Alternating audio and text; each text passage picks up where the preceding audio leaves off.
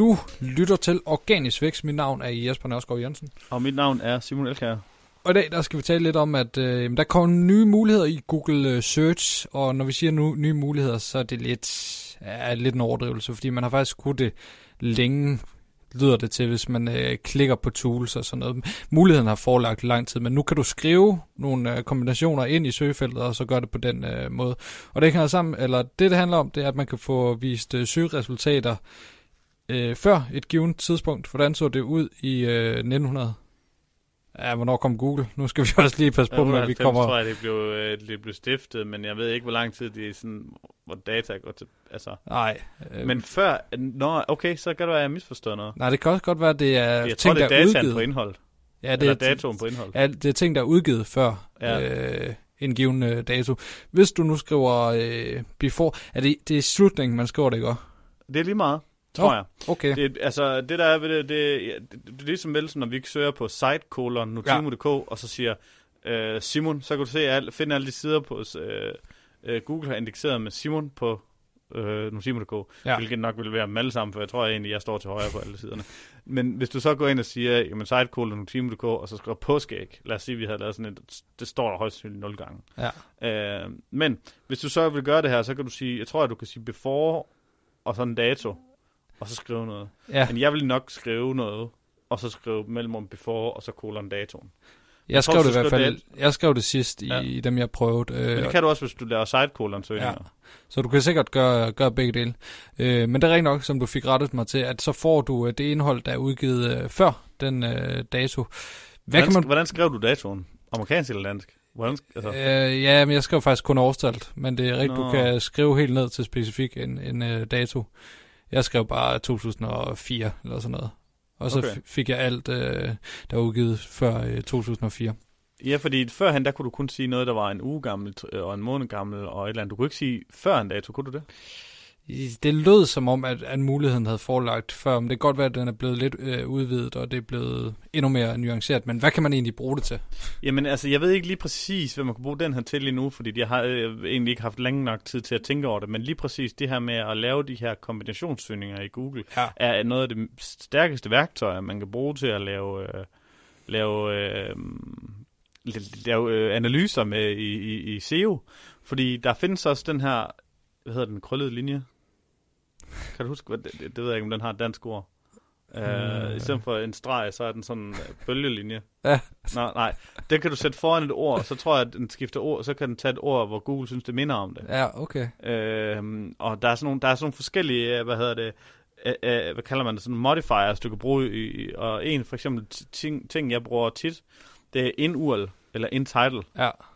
Det vil sige, at jeg kunne godt tænke mig at, at jeg skal lige prøve at komme med et fiktivt eksempel i stedet for et konkret eksempel, fordi jeg skal ikke nævne noget konkret her. øh, finder lige på noget. Ja, hundefoder. Ja, okay. Øh, lad os sige, at, at jeg godt kunne tænke mig at finde alle hundeblok øh, blog, eller x-blog, hundeblogs øh, og hundeblog-ejere og hjemmeside, som har en liste med links. Ja. Og det er jo egentlig en ting, som, som, som er, burde være helt basic for de fleste, der har lavet link building det er, at så kan jeg skrive hund, øh, kat, blok. Altså bare fordi de tre ord vil jeg gerne have til at være der på siden. Og så kan jeg skrive mellemrum, altså ikke i et ord, men hund, mellemrum, kat, ja. mellemrum, blok. Mellemrum, så kan jeg sige en url, kolon, links. Eller en title, kolon, links, eller link. Fordi så kan det være, at det er ikke så nemt i Danmark, fordi så mange hjemmesider er der bare ikke. Men øh, jeg har lige lavet det på en amerikansk søgning, hvor jeg fandt 250 inden for en given, min, meget mindre niche, altså, øh, end det her. 250 hjemmesider, der sagde, her er min, uh, here's my uh, top rep, websites, altså, mm. eller sådan noget. Her er min yndlingslinks, eller her er dine top ressourcer inden for det her. Og, og det er bare sådan, hvis du kan finde en nogenlunde opdateret hjemmeside, så kan det være, så kan det være en eller anden, der skriver om øh, deres hund, eller deres katte, eller hundefoder, eller de har måske en hund med nogle problemer. Der er et eller andet hun, nogen hunde, der har noget med hoften, tror jeg. Ja, ja. Det kan være, de skriver om det, eller hvordan de, de vil gerne have en veganer hund, eller jeg ved ikke, det kan være, de har en eller anden idé der. Ja. Og så kan det være, de har en, en, en underside, der simpelthen hedder yndlingslinks, eller links til websites, eller noget andet.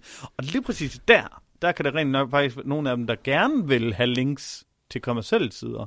Og det er faktisk, nu kommer vi over til en, en helt, en helt, en, et helt konkret tip. Men det er sådan, at for eksempel hvis du har en blog, så kunne det godt for dem være en idé, bare i på sådan en linkliste og link til, hvis du sælger altså billig100.dk. Fordi at hvis de synes, din side bringer værdi, og det også bringer værdi for deres læsere, jamen, så kan det godt være, at du bare hører til der. Ja. Hvorimod det er ikke sikkert, hvis du har en blog om hundefod, at de gider link til dig, for i princippet så er I jo konkurrenter. Det, men nogen, nogen har også bare sådan links til mine favoritblogs, eller, eller venner af den her hjemmeside. De, de er sådan lidt sjovt med, hvordan de gør det. Uh, friends of Friends, eller et eller andet. Men, ja. men, men, det, men det er jo en måde. Så er det, det er jo ved at søge på in-URL, eller in-title, og nogen kalder det også... I, på amerikansk kalder man resources, eller tools, eller alt muligt andet ting, og der kan man finde de her lister. Yes. Og, og den, den der øh, ordre, en URL, så skal det ord, man skriver, være i uh, URL'en på søgeresultatet. Ja, og i URL'en er det altså det, altså, ved, altså det der står i adressebarn. Ja, lige præcis. Så det er meget øh, konkret. Men der, find, der findes mange af de her øh, kombinationer, og vi bruger også i forhold til tid, øh, tidsangivelser øh, ret meget en, hvis vi laver PR. For det, ja, hvis man PR. laver PR, får du ikke nødvendigvis at vide, at du får noget ud. Nå, så ja. øh, der skal du selv undersøge dig. Jeg har hørt fra et PR-bureau, de brugte, jeg tror det er Infomedia, den hedder, hvor de kan følge med, men det er betalt værktøj, så i stedet for, at vi bruger Google rigtig meget, og så kan det være, at vi googler citaterne fra øh, artiklen, og så kommer de formentlig op, hvis de er ude nogle steder, eller så googler vi navnet, og så er det sidste 24 timer, man kan få vist, eller hvor langt ned kan du få vist? Ja, det er 24 timer. Øh, nej, kan du få den til seneste time, tror jeg? Jo, det kan faktisk godt være. Ja, men det kan du ikke bruge til en skid i Danmark. Nej. 24 timer en uge, det er de to, jeg plejer at bruge til PR. Ja, fordi så kan du ligesom se uh, de sidste 24 timer, hvor, uh, hvis det nu er virksomhedens navn, uh, de søgninger, det, den optræder i.